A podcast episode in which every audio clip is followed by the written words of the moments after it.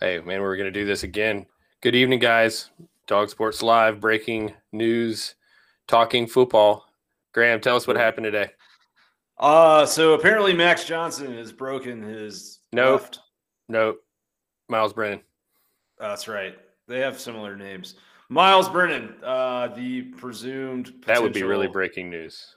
starting quarterback, uh, has broken his his non-throwing arm. Uh, LSU is saying it was in a freak weight room accident of some sort.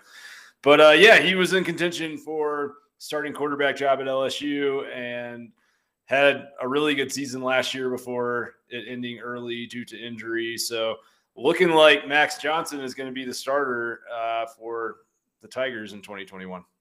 Yeah, we were set to uh, preview the, Tigers, Gators, and um, who's our last team? Uh, volunteers. Yeah, and uh, so we got this news breaking, and we had looked at. I was looking at Max Johnson and the quarterback play. So uh, let's uh, let's start off with the our favorite. Um, you know, we're gonna do our metrics thing here, and uh, yeah. So here are the three teams we got tonight, and LSU's up to the top, returning a lot of offense and defense.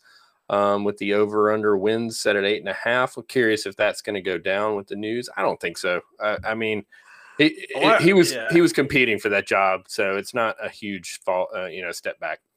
A lot of people thought that Max Johnson was going to be the starter, anyways. Um, at least my LSU friends feel like his ceiling is potentially higher than Brennan, although Brennan was really good last year. Um, yeah, that's a pretty stunning chart, though, to see just how much production LSU returns on both sides of the ball. And uh, Florida returns a lot on defense, but pretty decimated on offense. And then Tennessee, all the the transfers after uh, McDonald's bag money handout gate of uh, the, the end of last season, sitting down there with 54%, second worst in the league in terms of returning production.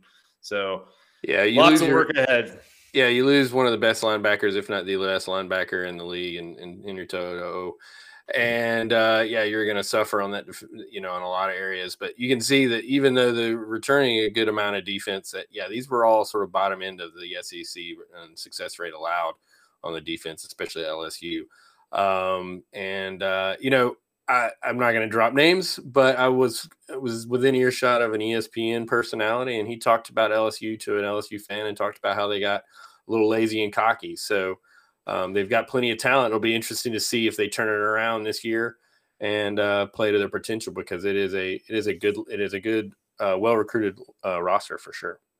Yeah, I mean, I don't know if this was ever written about super publicly, but uh, I, I do know on very good authority, and I've heard from from quite a few people that there was a little bit of locker room discord last year in Baton Rouge. Um, I think the coaching staff could have handled some of the events that were going on uh, in in the country at the time a little bit better than they did and there just kind of became a split and Bo Pelini was there and and that whole marriage never seemed to work out from the jump he decided to to play man against an air raid offense versus Mike Leach and and let KJ Costello set an SEC passing record on them um, so it, it just sort of that whole season kind of seemed doomed from the start in hindsight. I don't think we knew that at the time. LSU was a, a preseason top 10 team last year, but they seem like they've done everything they can to kind of get back to the the model that that worked so well for them in 2019 when they won the national title. The big question there is will they get the same level of quarterback play and skill position play? Um, one thing that that seems like a, an absolute known for them uh, on the offensive side of the, the ball is uh, Kayshon Boutte, our our favorite name in college football. Um, and you've got a kind of chart here that that shows it, but him and Max Johnson, you know, have a lot of chemistry there, and Yeah. got better every game. As I was going through stuff earlier in the spring, you know, Boutte was one of the most explosive receivers returning in the SEC. Um, and here I've got this uh, this chart up here on his yeah, like you were talking about the chemistry he's got with Max Johnson. Uh, I mean, 13 catches and versus Ole Miss uh, for SEC 20. record, yeah, Yeah, wow, 23.2 yards per uh, catch. That's explosiveness rating, so that's not per uh, per target. But yeah, and a 61, 62% success rate. So yeah, I'm going to roll some tape on him and maybe you want to talk a little bit. Yeah, I mean, he is uh, definitely one of the best returning wide receivers in the SEC. Probably the best, honestly, in my own opinion. Uh, big, physical, former, you know, former blue chip recruit type of guy that this is what everyone expected him to be when he came on campus. And um, this is, you know, what he is, but just extremely, extremely talented wide receiver. You can see they're really good after the catch, very strong, good, strong hands, catches the ball out away from his body. But I think that's maybe the difference between him and like a, a guy like George Pickens is just the work that he can do after the catch is is really really special for a guy his size. You don't often see receivers that have his size and strength that can also make those types of moves with the balls and ball in their hands. Yeah, I, I, mean, again, you know, that's he was absolutely one of the most explosive catches, you know, receivers in the league, and I mean, just looking at just his his highlights here from Max Johnson are pretty. I mean, yeah, he he like you say, he's got all the tools to be one of the best in the league, if not the best in the league. Um, you know, uh, while we're running this tape, I wanted to you know comment a little bit on that defense. You know, they, they showed signs of, of, you know of having good games. You know, you've got Derek Stingley back there, who's obviously one of the best play, playmakers in the SEC, and you expect to give up points and yards versus Florida, even Ole Miss and Bama, but you know, allowing 62 or something, 60% success rate against Bo Nix is troubling. Um, and Missouri had a had a real. I think actually Missouri had a really good game against uh, against that LSUD. So I mean, yeah, there's it, maybe that speaks to them not being focused that you know they can have good games and and you know play to their potential, but also um, you know they they didn't show up for some of those games. So yeah, maybe a new coach, new DC there can you know get that talent um, to uh, to do some results from them. Yeah, for sure. And I mean, LSU has uh, the best pair of corners, boundary corners anywhere in college football. Uh, Stingley obviously is a, a, known commodity who really didn't get to see the field as much last year as I think most hoped or expected. But uh, Eli Ricks came in, you know, a, another one of those guys, highly recruited, and really was just a stud from the word go, um, and and is probably only going to get better. So anybody that's playing them is is going to have their work cut out for them in terms of of scheming up getting guys open on on the outside for for those big kind of plays into the boundary. And it's going to be really interesting to see how offenses try to attack them. Um, i mean in this era of college football good offense always seems to beat good defense right? Like we yeah. saw uh, uh, oh my god DeVonta smith from bama last year like absolutely tear up that secondary um, and and make it look very very easy. But just your your average kind of SEC pair of wide receivers is going to struggle against Ricks and Stingley. Yeah, we were talking about, and you talked about how talented this roster is, and this is Bud Elliott's, you know, blue chip ratio. Um, yeah, and you can see that you know talent wise and blue chip the ratio is one of these things. These are the teams that he, you know, deems by this using this formula can win the national championship. And you know, there's LSU right there uh, with with the big boys, where they are a big boy, but you know, right here up with the best of uh, the recruiters in the country. So yeah, they have the talent, and you know, maybe a new DC can get some of the, like I said, you know, like just do get better results out of that, that defense, and like you know, with Stingley back there, um, you expect to them to be improved greatly this year. Yeah, not just Stingley, but I mean they've got two really good edge rushers in BJ Ojulari and Ali Gaye. Um, both of those guys were very productive last year. Lots of pressures, lots of of sacks, um, and then uh, Mike Jones at linebacker. His his run defense and tackling are a little bit shaky, but uh, he's very very good in coverage. And I think at kind of in this stage of college football where things are, that that might be what you want, honestly, uh, is a guy that that can line up on tight ends and backs and and do a really good job. So, what do you think for for LSU? You said uh, that that over under win total is eight and a half. What, yeah, eight and a half. Going? Right. Um, I mean, they're going to only play. You know, they're going to play Florida, which Florida and Alabama and Texas A&M, which all have higher. You know, so there's three. If you want to count those as three losses. I mean, certainly they can. That Florida game is going to be critical. It's at home. It's at Baton Rouge. It'll be a night game most likely. Um, so that's that's you know it, that's middle of the season. So you're gonna these teams are gonna show themselves. You have a better idea of what they are. Um, that UCLA game is interesting. You know, I know Max Johnson finished the year, so he's not going to be inexperienced at all. But you know, with the change, with, with losing a quarterback, you'd like to maybe start off with that McNeese State game. But here it is. They got to go to Los Angeles and play UCLA, which you know is returning 91 percent, some one of the yeah. the highest, if not the highest, returning production in Power Five. Um, you know, it's UCLA. It, they're not as talented as LSU, but that's that's gonna be a tough game to start the year for sure. Yeah, and you're, you're gonna find out real quick. You're gonna feel real. You're gonna find out real quick if this team is more focused. Yeah, the early line on that game is only like two and a half points for LSU, which I think is pretty telling. Um, I would expect Tiger fans to travel pretty well out there.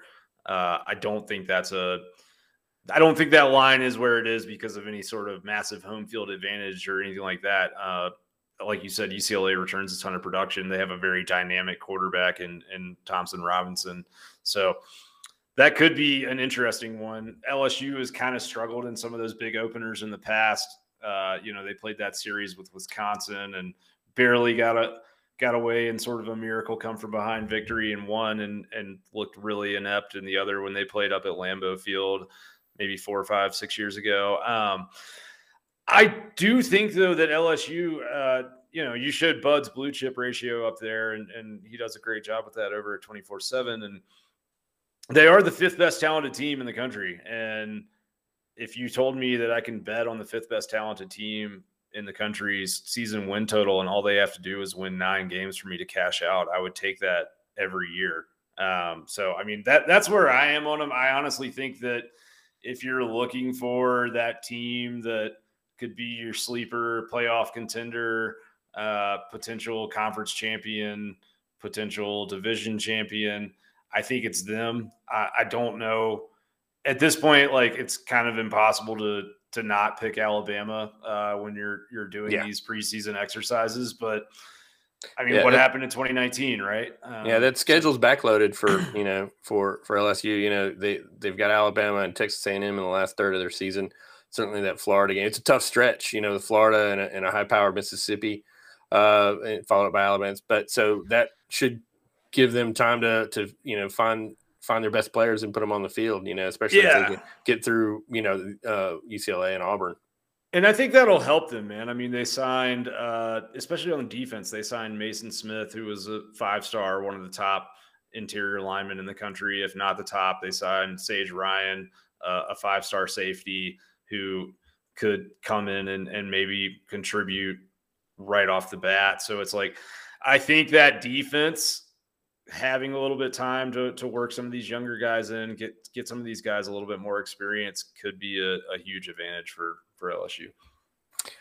All right. Well, I mean, it, that's why you recruit, and that's why you have extra players because LSU is going to to going to be down a man. I know that a lot of guys were you know, Miles Brennan was going to be, uh, I think PFF had him, as we're going to show this a little later, as one of the top three quarterbacks in the league, uh, according to their stuff. And uh, now it's going to be Max Johnson.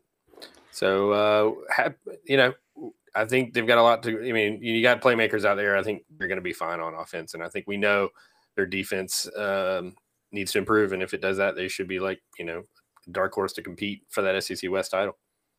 Yeah, man. I honestly think like I really do think that LSU, like, I know we're going to do all these previews for all these teams and all of that good stuff, but like, I, LSU is probably that team that, like, I, I just feel really good about them, man. I yeah. feel like they're going to win 11 games. Um, and I don't they, know if the loss is Bama or, or Florida or, I mean, hell, man, that Ole Miss team, who knows what could happen anytime a Lane Kiffin offense takes the field. But I think that LSU is going to be in the conversation for a playoff berth when we get to November, and it's just going to depend on how the back end of that schedule shakes out. Yeah, yeah, and we didn't even talk about uh, uh the running back we missed out on, um, who's going to be really good this year too. I can't remember. Oh, Emery. John yeah, Emery. John Emery. Yeah. I, I, am talking too much talking Emory Jones. I can't. I got John Emery. Blocked, yeah, blocked he's very talented out of high school. He hasn't quite like you know, popped yet and sort of shown all of that potential. Uh, but like you said, this this could be the year for it. And they're going to have a very good passing attack if they have a strong running back, or even if they just can find kind of that uh, that guy similar to Edwards Helaire in 2019 who can who can hurt linebackers coming out of routes uh, out of the backfield, then they're just going to be really tough to stop. I mean, as a Georgia fan, I'm really glad that they're not on our schedule because I think that what they return on offense is is as scary as you know anyone, Georgia included. Speaking of uh, of returning on offense, let's talk about Florida. Let's talk about Florida. Um, so you know, of course, this is a Georgia show. I feel like we have to caveat our, our preview with that, but also in saying that, you know, when we make these over under win total picks and, and bets, and a lot of these are things that I, you know, personally uh, will bet on. Um, I, I don't make bets based on emotion. I make bets on what's going to make me money, right? So when we talk about Florida, we're just going to try and give you our honest opinion, however that may look. I don't know what you think about Florida. What what do you feel about the Gators? Um, I just don't know how you turn over this much offense and not have some regression. And that's not, I'm not trying to make any shots, like you say. You know, I mean, I'm not going to sit here and try to tell you I'm a fan of them, but I just don't know how um, they're, you know, you've mentioned it a bunch. That's one of that, you know, Mullen's best offenses. Um, and they finished the year in a three game losing streak, and guys didn't seem to be buying in, you know, skipping uh, the the bowl game, and I know we had that against Texas, but you know Kirby next time around against the, in the Sugar Bowl versus Baylor got those guys to play. I mean, we did have some opt outs, but the guys were there, came to play, and, and, and Georgia won that game.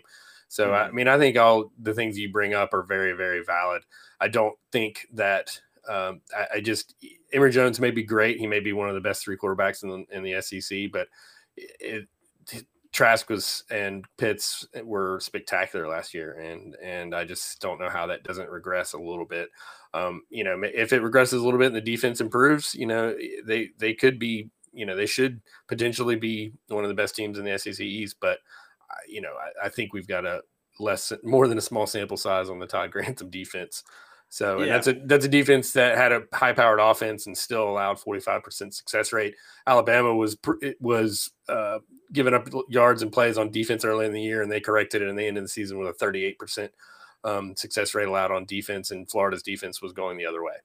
So, right, and I, I think this Florida defense is definitely bound to improve. Right, like they they return a lot of guys on that defense. Um, they they have a new secondary coach which I think is kind of where internally they decided to place the blame instead of on Grantham was was on the secondary coach. Um, I don't know if it's the secondary coach's fault if you're you know running seven man blitzes half the time and, and leaving your guys in, in man coverage against modern SEC wide receivers, but we can get into that on another day.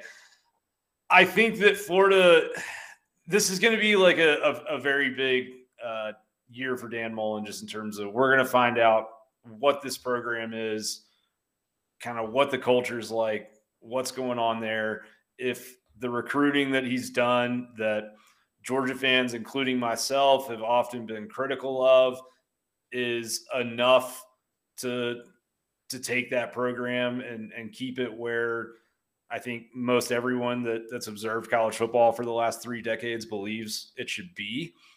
Um, what's fascinating is we're looking at probably a, a big change in scheme back to what Dan Mullen has kind of done more historically with dual threat passers and, and guys that are going to run from the quarterback position and more short passes. Not to say Emory Jones doesn't have a big arm because he does have a big arm.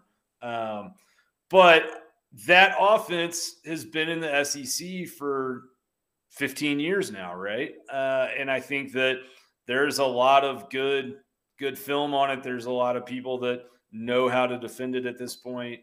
And and Kirby Smart's one of them, right? Like if you look at the the Dan Mullen offenses going back to Mississippi State through his time at Florida, last year was the first time in in 13 meetings that he put up more than 20 points on a Kirby Smart defense. And granted, when Kirby was at Alabama, the talent gap between Alabama and Mississippi State was significant, but there was also, you know, even with Dak, Prescott, he never put up 20 more than 20 points on on a smart defense. So I do think if you're a Georgia fan, uh, you probably should feel good about the matchup with Florida this year on that fact alone. Um, and that's not to say they won't incorporate some of the the passing concepts that they had under Trask last year because they were successful with those. Yeah, I was I, shown, I was shown a play from Shorter there. They've got Shorter in the in the running back out of Clemson that, that are two five star position players. They're going to be lean on this year. I'm, I've got last year's stuff up here, and and talking about that regression on off regression on offense. Uh, they, as a team they had 260 total EPA for the year, and you can see Kadarius, Kyle, and and Grimes there. You know, we're almost 200 point. You know, to, uh, EPA. Now that's a it's a little misleading because those a, a, total team EPA counts all the negative plays, and, and skill position players don't get negative plays unless they fumble. So that's mm-hmm. not exactly apples to apples, but you can still imagine that you know with three players having a total EPA of 200 um, points or whatever, that that's a that's a crap load of, of offense they've got to replace this year. And they're like I said, they're going to be doing it with uh with um, Justin Shorter is going to be one of the main targets this year. He was a five star that played his freshman year at Penn State. He did play for Gators last year. Was you know contributed a lot, twenty five catches and three touchdowns. Um, and then you've got the uh, some of the other players that are gonna that are still around Gainesville, Dameon Pierce, who a Dameon Pierce and um, Malik Davis combined. Uh, I'm sorry, no, uh, Naquan Nay'Quan Wright and Malik Davis combined for a thousand yards combined. You know, there was a lot of catches, but they've got players there, but um, it's nothing like they're gonna they're gonna miss from those well, those guys in the NFL now. Right, and those guys had some some good production last year, and and they're good players, but those guys were playing against you know third and fourth defensive backs or you know linebackers last year in that offense versus hold on save that one yeah yeah, yeah yeah sorry sorry here we go third and fourth linebackers last year versus you know the some of the like Pitts and Toney were were matched up on on teams one and two DBs. So it'll just be interesting to see if those guys can can do the same thing when they're I, playing better yeah, cover guys. I had a rational uh, Twitter discussion with somebody from Florida, and he would say the same thing about me. I'm not always rational, but uh, you know, Emory only threw like four passes where the game was within 17 points last year. So, right. and I mean, now the, the Oklahoma, he got some valuable snaps. I mean, that, that Oklahoma team was playing to win, and and it was not you know total mop up duty, even though that the game was probably in hand. But um, mm-hmm. I'm showing some of these plays right now. It, it you can't tell me that this offense. No, it's the only. It was it was back up, and they're going to tailor the offense for him in the offseason. But it it still is. It's a different offense than what Trask can do. 100%. Yeah, and I think you know some throws like that are the concern with Jones, uh, just from a read standpoint and seeing the field. Um, but like, let's let's talk about the elephant in the room, right? Which is that there's some people that are really high on Emory Jones. Uh, PFF is one of them, and you know, I a lot of that is based on on his grades, right, and and what he has done in in their grading system in his three years as a, a backup. Which I think it's important to acknowledge that PFF does not change their grading system for garbage time. If you make a play against uh, an FCS team's third unit in the late fourth quarter of a 50 point blowout, it counts the same as playing, you know, against starters in the first quarter of a an SEC rivalry game. So keep that in mind. But the Emory Jones thing, I think, reminds me a lot of sample size, right? And this graph that you're showing right here is after uh, Stetson Bennett's first two games as Georgia quarterback last year. So his passing grade was basically equivalent to what they had for uh, Kyle Trask, who was a Heisman finalist. And I think we all know that Stetson Bennett was not a Heisman finalist last year. Um, but in terms of the number of snaps that he had, like that's that's how he was performing in that grading system. And he had played against Auburn and played, you know, three quarters against Arkansas, and and that was where he graded out. So I think slow the roll a little bit on Emory on the Emory Jones, you know, first round draft pick. I saw a, a, mock draft that PFF did that had him going number 11 in next year's draft to the New York Giants. Um, that would be shocking, right? And it would be shocking because not only did he sit for a season and a half behind Trask, but he sat for quite some time behind Feleipe Franks as well. And just generally speaking, a guy that spends most of their career as a backup doesn't tend to be an upgrade over the guys that they backed up. Um, do you have the the Jeremy Johnson uh, tweet? Um, did you see that? No, I don't think I did. Okay, yeah. So I was, I was, I'm reminded Did you drop that in of the doc? Jeremy Johnson. Yeah, it was in the doc. It's Okay, hang on. Just, Um, so yeah, back in 2015, Nick Marshall left Auburn after a couple of really successful years as the starter there, and his backup for those couple of years was a guy named Jeremy Johnson, and he was a really intriguing dual threat athlete. Um, all the arm talent in the world, all the physical skills in the world, and lots of people had him as a he went from being a preseason all conference talk to preseason Heisman talk. And he was kind of crowned as, you know, this guy is going to lead Auburn to a, you know, a, a return trip to the national title game or to the college football playoff. He was benched a few games into the season. I think his first game, he went like six for 24, and that was that. Now, I'm not saying Emory Jones is going to go six for 24 in his first game, but I do think that there's some some common veins there, and Emory Jones might end up being great. He could end up being an all conference player. All I'm saying is let's let's let him show it as a full time starter. Let's let him show it when defenses are preparing solely for him, and he's not kind of a change of pace uh, quarterback in in this system. And if he goes on and, and runs the table and is all conference or a Heisman candidate, then I will sit here and tell you I'm wrong. But I'm 99% certain that's probably not what's going to happen with Emory Jones. And I actually will go so far as to say that I think by the time we get to the end of the season, you could see Anthony Richardson as the starter there uh, at Florida, who who did flash and have a couple good moments in that Cotton Bowl against Oklahoma. So that's my spiel on Jeremy Johnson, or I'm sorry, on Emory Jones. Um, you know, sample sizes matter, and I don't think that he's going to be an all conference level player. Um, so I will say though, the Florida defense, I do think is going to improve quite a bit. Uh, Brenton Cox back again. Georgia fans, we know him, right? He's a, a very talented pass rusher. Ventrell Miller is very solid in the in the middle as a linebacker. Zachary Carter is another great edge player. They've got Jeremiah Moon on the edge. They're very deep uh, in that front seven secondary, you know, uh, Elam is back there. So there's a lot of talent on that defense. And I think that, you know, that that'll keep them in some games. But what was their over under win total on your uh, nine, right?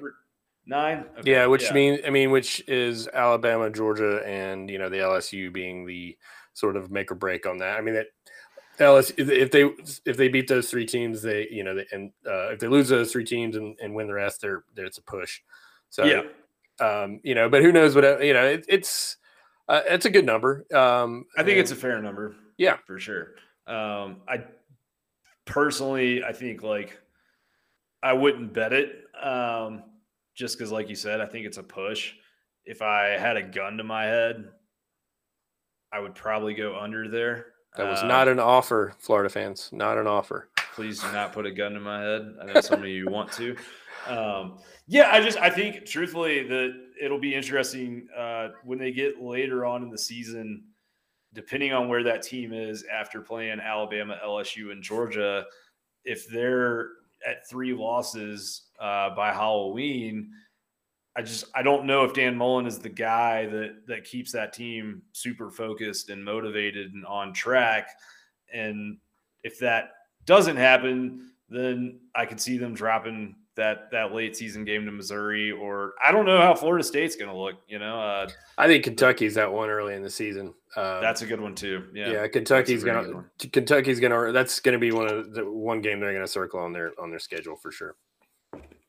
they always do. Yeah. Um. So yeah, I mean, Florida, I think, is a transition type year. Uh, if they come out and they're a, a ten and two team, then I think we will all, myself included, have to admit that Dan Mullen is doing a really, really good job down there. Um, yeah, it'd be like four straight New Year's Six bowls, if not better yeah. than that. Yeah, yeah, and I mean, I think that he just kind of projecting what they would probably have back for 2022, then they they would probably be in position for a you know division title, conference title, CFP type run potentially. I don't think that's what's going to happen, um, but I've been wrong before, so we'll see how it shakes out. Yeah, their blue chip ratio is up there. I mean, I just flashed it back up, and we were talking about an LSU, but they've got 66 mm-hmm. percent blue chip ratio. Um, so yeah, I mean, I mean, and I've and I've looked at those numbers in a different way. I don't have the 2021 rosters yet, you know, but you're looking at a average 247 composite rating and 0.906 or 0.907 somewhere in there.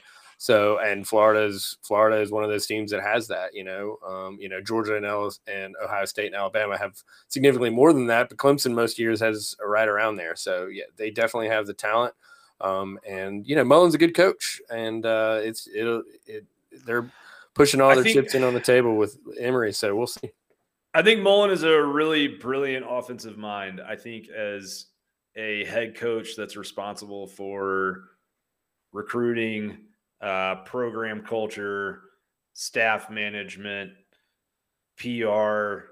He struggles in some of those areas, but his his track record with with offensive scheming is is hard to argue against. Um, but you know, it's also it's just I think Emory Jones is a really fascinating case because there's the narrative around Dan Mullen that he's a just a, a, wizard quarterback developer. And Jones has been in the program for a very long time now. So let's see if he's a be... tough kid from Bainbridge. yeah, I mean, I, I, all I'm saying is just like it's gonna be yeah. interesting to see if Jones has developed as much as the narrative should, you know, kind of say he should have. Graham, you were pretty nice. Bravo. Thank you. Thank you. Thank you. We're I wouldn't say we're trying to be professional here, but we're trying to be real. No, I mean we are trying to be professional, and I mean like that's my honest take. I think yeah. they'll be better on defense. I don't think I don't believe that Emory Jones hype because I haven't seen enough to believe it. Um, I do think that Dan Mullen will generally find a way to be efficient on offense, but if you go back through his career, that kind of system he runs, it usually beats the teams that it should beat, and it loses to the teams that it should lose to. And I think that's how their season will go you know, as a, as a Georgia fan, I got my feathers or the hairs on my back of my neck all riled up when I saw that. You know, that Emory was so highly rated by PFF. I went back and tried to find some of their. You know, I think they're really good at breaking down players, and you know, I think they they're not as solid projecting. You know, I mean, you know, we don't know what Jamie Newman would have done last year, but we all know the Jamie Newman PFF narrative. Um, so, well, but yeah, we all know they, he's been cut already. Right, yeah, they they do they do hit on some of them. these guys that, that sort of come out of nowhere. You know, maybe Emory's one of those. You know, Matt Corral certainly is is on everybody's list as one of the best quarterbacks in the SEC. But uh, you know, they they took a they took a shot and they called a shot with Emory. So we'll see. All right, let's pivot. To, yeah. Let's pivot to Tennessee. Um, uh, oh, which. uh, so here we go. I'm gonna I'm gonna put up the the stats again. You know, they're over under is six wins, um, and they they're kind of I, I, would have thought that their returning production would have been lower than 40, 54% um, myself, but there it is. Um, and that's a defense that's missing one of its best players, Henry Henry Toho, who went to Alabama, uh-huh. and that was still a defense that allowed 47% success rate. Um, so yeah, they've got they've got a lot of holes to fill. They do have a lot of holes to fill. Um, do we are so? I mean, their blue chip percentage is is still 42 percent uh, which is kind of crazy to think about, right? Um, I think it's one of those things. You know, you look at the curve, you know, and it, it drops. Sorry, no, it's actually it's actually forty eight percent. So mm-hmm. they're right outside of that number, which I'm not sure if all the transfer stuff had shaken loose when Bud released those numbers a month or two ago. Um, but my point being, like, there still is a lot of talent on that roster, and I, I think that's worth considering when we talk about them. Yeah, um, they start off with Bowling Green, and then I, I don't. Is that Pittsburgh? I, I got to do a better job mm-hmm. on this and find out if that Pittsburgh game's on the road because that's an interesting. That's it's gonna be, That's at home. that's gonna be a really good game. Uh, that's a you know you can see that you know Pittsburgh has obviously lost their secondary coach and one of their best players on their on their defense to uh, Georgia, but uh, no, that's West Virginia. Oh, All right. Well, it's close. A backyard brawl, whatever the other They side of that. other, So just yeah. ignore what I said. Solid. No, anyway. So, but it, yeah, okay. So seventy three percent. That's a veteran team coming in. That's actually a pretty good net yards per play that Pittsburgh's bringing into them. I mean, you can see Mhm. that defense allowed thirty five percent success rate. So they're gonna be they're gonna have a that's gonna be a tough mat tough game for Tennessee will. coming. up. It, it will. It definitely will. Yeah, I mean that's a rough start. You know, you got Bowling Green, you got that Pittsburgh, and then you do have Tennessee Tech, but it's Florida, Missouri. That's that's that's a front loaded schedule, but then it just gets worse. It gets that's gonna be a tough. I don't know. I, I gotta I gotta feel like I'm gonna take the under on that with the with you know with a Ole Miss is gonna want a piece of the you know want a piece of them, and Alabama, Georgia, that's and Kentucky. That is that's brutal schedule. Well, so I mean, they're they're over under six wins, right? Yeah. Um, so I mean, you got to assume Bowling Green, Tennessee Tech, South Alabama, and Vanderbilt are going to be wins. that's four. Um, South Carolina. South, South Carolina is probably going to be a win, and then I could see them. and they got to beat. I could see them beating Pittsburgh. You know, I could Okay. see them. I could see them potentially beating Ole Miss. Uh, I could see like I don't know. I, I the thing with them is they've got Hendon Hooker coming in, who is a a very talented you know player, uh, and I think he will add a run element to the Heupel offense. I believe that Josh Heupel is going to find ways to score points because that's where he's done everywhere he's been, and they one of the things that wasn't decimated for them kind of was was that receiver position, and that's an area they did recruit pretty well. Uh, I just kind of Yeah. don't like. I just think that Are you there? We may have lost Graham here, but uh Velus Jones was one of their uh their players that you there? Hang on. You're back. yeah, All right, there you go. Good. yeah. No, I was just saying, depending on how the season kind of starts, like like if they win that Pittsburgh game at home, and you know the Neyland's full, and there's sort of that energy, and everyone gets all excited that you may see them knock off like a, a Missouri or a, a Kentucky or kind of some of those like tier two SEC teams this year and have a, a six, seven win season and go to a bowl. I, I I'm I'm selling on on Tennessee. I think that I think Heupel's a good coach, but I just think it's just kind of a kind of a mess this year. Um, you know, one of those uh, year zeros that you hear Andy Staples talk about. Um, Yeah. You know, you lose Eric Eric Gray and Ty Chandler, some of the you know, fifteen hundred yards rushing. They do have this Tiyon Evans kid who's coming out of JUCO, who was I think the number three overall JUCO player, number one running back. You know, Velus Jones is a good receiver, plays Uh-huh. hard and uh and you know he was rewarded with that appearance at, at media days and stuff i just don't think that they've got enough pieces and that schedule is tough and uh, I, I i'm selling on them i think missouri can beat them i think kentucky can beat them and i think they're going to have more than they can handle with pittsburgh and maybe even south carolina um so that, that's my take on it So you're not, you don't think that the Mays brothers are going to pave the way to a bowl game? uh, i do not Okay.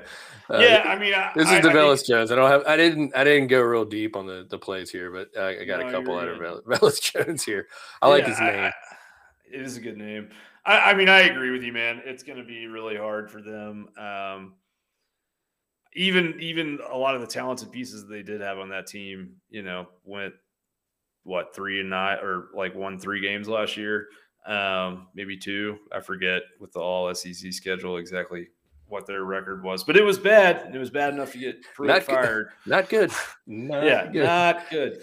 So I would, yeah, I would sell on the Tennessee. Um, but I also, I also feel like every year we have these surprise teams in in the SEC and in college football as a whole, and just in terms of a guy who is proven from a scheme standpoint to to be able to manufacture some points.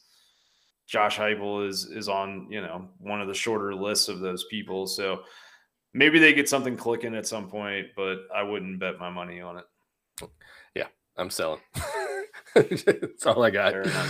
Um, well, that was good. We've gone through half the SEC that aren't Georgia and Alabama, and we're going to continue on this. I think we're going to take a little break. We got we got some other shows that are uh, oh, um, we've got um, Dr. Ed Feng, a, a, sports analytics and betting guy, coming in this weekend, and I think yeah. we're going to try to do another show this week uh, that's a little different too, as well, right?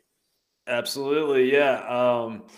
I guess from a dog news standpoint, uh, I did see Georgia picked up a commitment from Dillon Bell uh, this evening, three-star wide receiver out of Houston, but one of those guys that maybe a little underrated that I think Georgia is confident on as it had on campus has been able to evaluate in person. I think this this whole recruiting cycle is going to be weird because a lot of these guys didn't play football in their junior seasons and it's a little hard to to know who should be rated what. But um yeah, kind of has a, a little bit of a, a Kearis Jackson feel to him with some size. Might be another Adonai Mitchell type of guy who's a three star in a lot of services and gets on campus and uh, looks looks much better than that. So keep an eye on him, and uh, we'll. I'm sure there will be more news to come from the recruiting trail here shortly.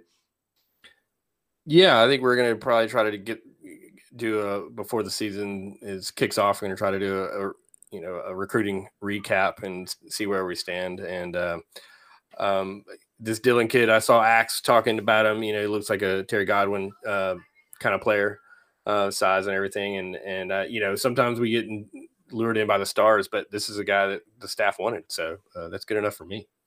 Yeah, it's it's been good to see, uh, especially in this cycle with the COVID and like just hard less tape out there. It's been good to see the staff getting these guys on campus doing their own evaluations and and offering the guys who they think they they need to offer regardless of what they're rated by any of the services. Yeah, here's the Dillon Gabriel commitment. I just was able to Dillon do that. Bell. Dillon Bell. Who's Dillon Gabriel? Yeah. He's right. the quarterback at UCF. Dang, solid.